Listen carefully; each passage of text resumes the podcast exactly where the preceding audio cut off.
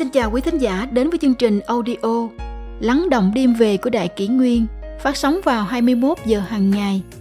Đại Kỷ Nguyên hy vọng quý thính giả có những phút giây chiêm nghiệm sâu lắng sau mỗi ngày làm việc bận rộn. Hôm nay, chúng tôi xin gửi đến các bạn thính giả câu chuyện Phải chăng phụ nữ đều là sư tử Hà Đông? Đây là cách bậc trí giả đối xử với người vợ chùa ngoà của mình. Có chàng trai nghe nói trên lưng chừng núi Himalaya có một vị hiền triết đức cao vọng trọng, trí huệ siêu phàm.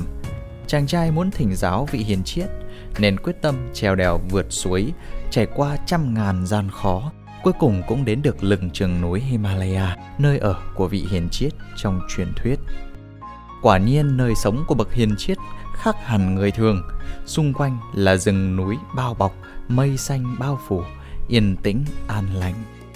Chàng trai nhẹ nhàng đến gõ cửa. Không ngờ người mở cửa bước ra không phải là vị hiền triết mà là một bà lão với vẻ mặt oán giận. Chàng trai lễ phép hỏi: "Xin hỏi lão bà bà, ngài hiền triết có nhà không?" Lão bà bà nghe chàng trai nhắc đến vị hiền triết lại càng tỏ vẻ tức giận hơn.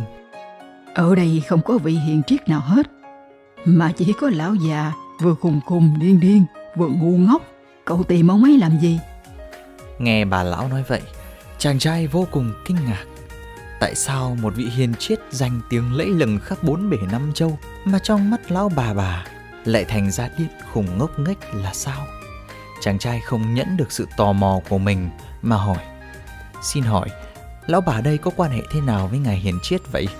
Sao lại gọi ngài hiền triết đáng kính là điên khùng ngốc nghếch? Lão bà bà dương mắt nhìn chàng trai với vẻ mặt đầy oán giận nói. Thật bất hạnh Ta chính là vợ của lão già ngu ngốc Đần độn và điên khùng đó. Cái lão già mà không chết đó Có lúc cả ngày Nói những lời mơ hồ khó hiểu Nói những lời chẳng chút mãi mai Liên quan đến cuộc sống. Cái gì là linh tính Cái gì là linh hồn Đại từ đại bi Mỹ cảm Khai ngộ.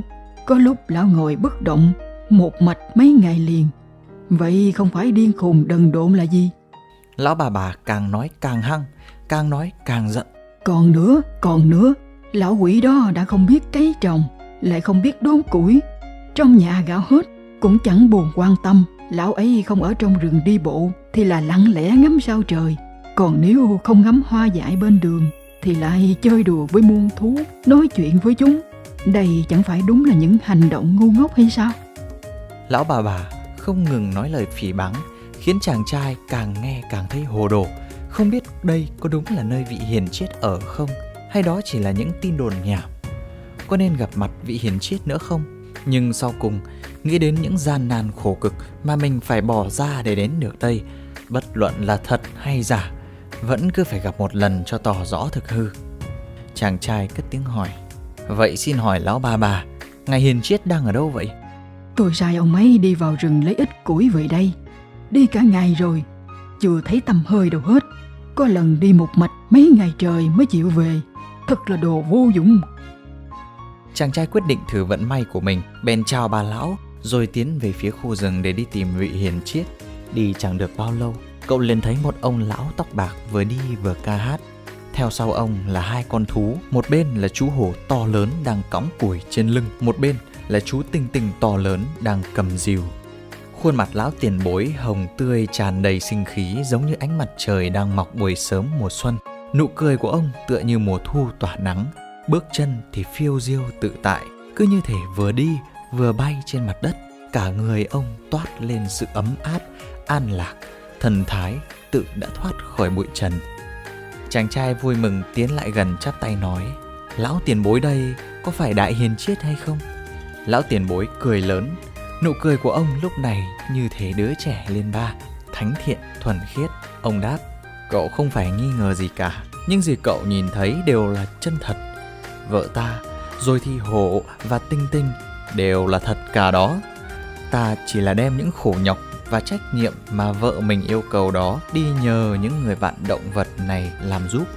Chàng trai nghe vậy nói, thưa lão tiền bối, tiểu bối thật không hiểu. Nhìn lão tiền bối đây luôn toát ra sự thông minh trí tuệ, như là một hiền triết, như là một thánh nhân. Cớ sao vợ ngài lại cho rằng ngài là kẻ điên khùng đần độn? Ông lão đáp, việc này cũng không có gì lấy làm khó hiểu.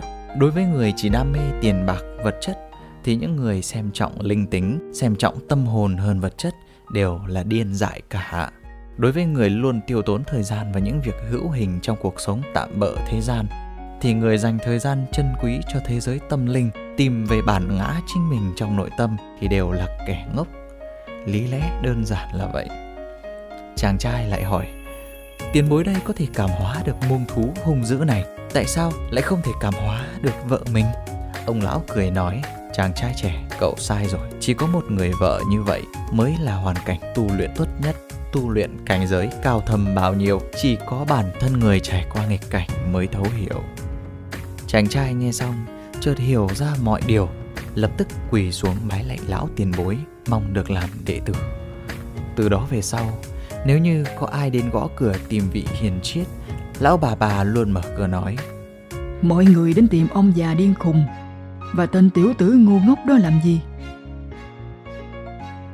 Kỳ thực, mọi quan nạn và khó khăn trong cuộc sống mà chúng ta hàng ngày gặp phải Đó đều là những vị thầy, những người bạn trợ giúp ta trưởng thành hơn trên đời này không có thành công nào mà không phải đánh đổi bằng công sức Không một vĩ nhân nào không trải qua khó khăn trong cuộc đời Khó khăn chính là bàn đạp đưa chúng ta tiến lên tầm cao mới. Thế nên, người nghĩ thông thì tận dụng cơ hội trưởng thành, người không hiểu thì lại oán trời trách đất. Khi gặp hoàn cảnh càng khó khăn, thì khi ấy càng giúp ta tăng thêm sức mạnh, tăng thêm trí huệ. Nhà triết học vĩ đại Socrates có rất nhiều học trò. Ngày kia, có một người học trò đến hỏi Socrates, Thưa thầy, con chuẩn bị kết hôn, thấy có lời nào chúc phúc cho con không? Socrates nói, con chuẩn bị kết hôn, ta chúc mừng con. Nếu như lấy được người vợ hiền từ, thì con có thể sống những ngày tháng vui vẻ, hạnh phúc. Còn nếu như con lấy một người vợ dữ dằn, thì con sẽ giống ta, trở thành một triết gia. Lại có hôm, một học trò khác đến hỏi Socrates. Thưa thầy, con sắp ly hôn rồi, thầy có lời khuyên nào cho con không? Socrates nói, nếu như cuộc sống trước đây của con rất hạnh phúc, vậy con đã giữ được những ký ức tốt đẹp. Ta chúc mừng con. Còn nếu như cuộc sống hôn nhân trước đây của con không hạnh phúc, ta cũng chúc mừng con bởi từ bây giờ con đã được tự do.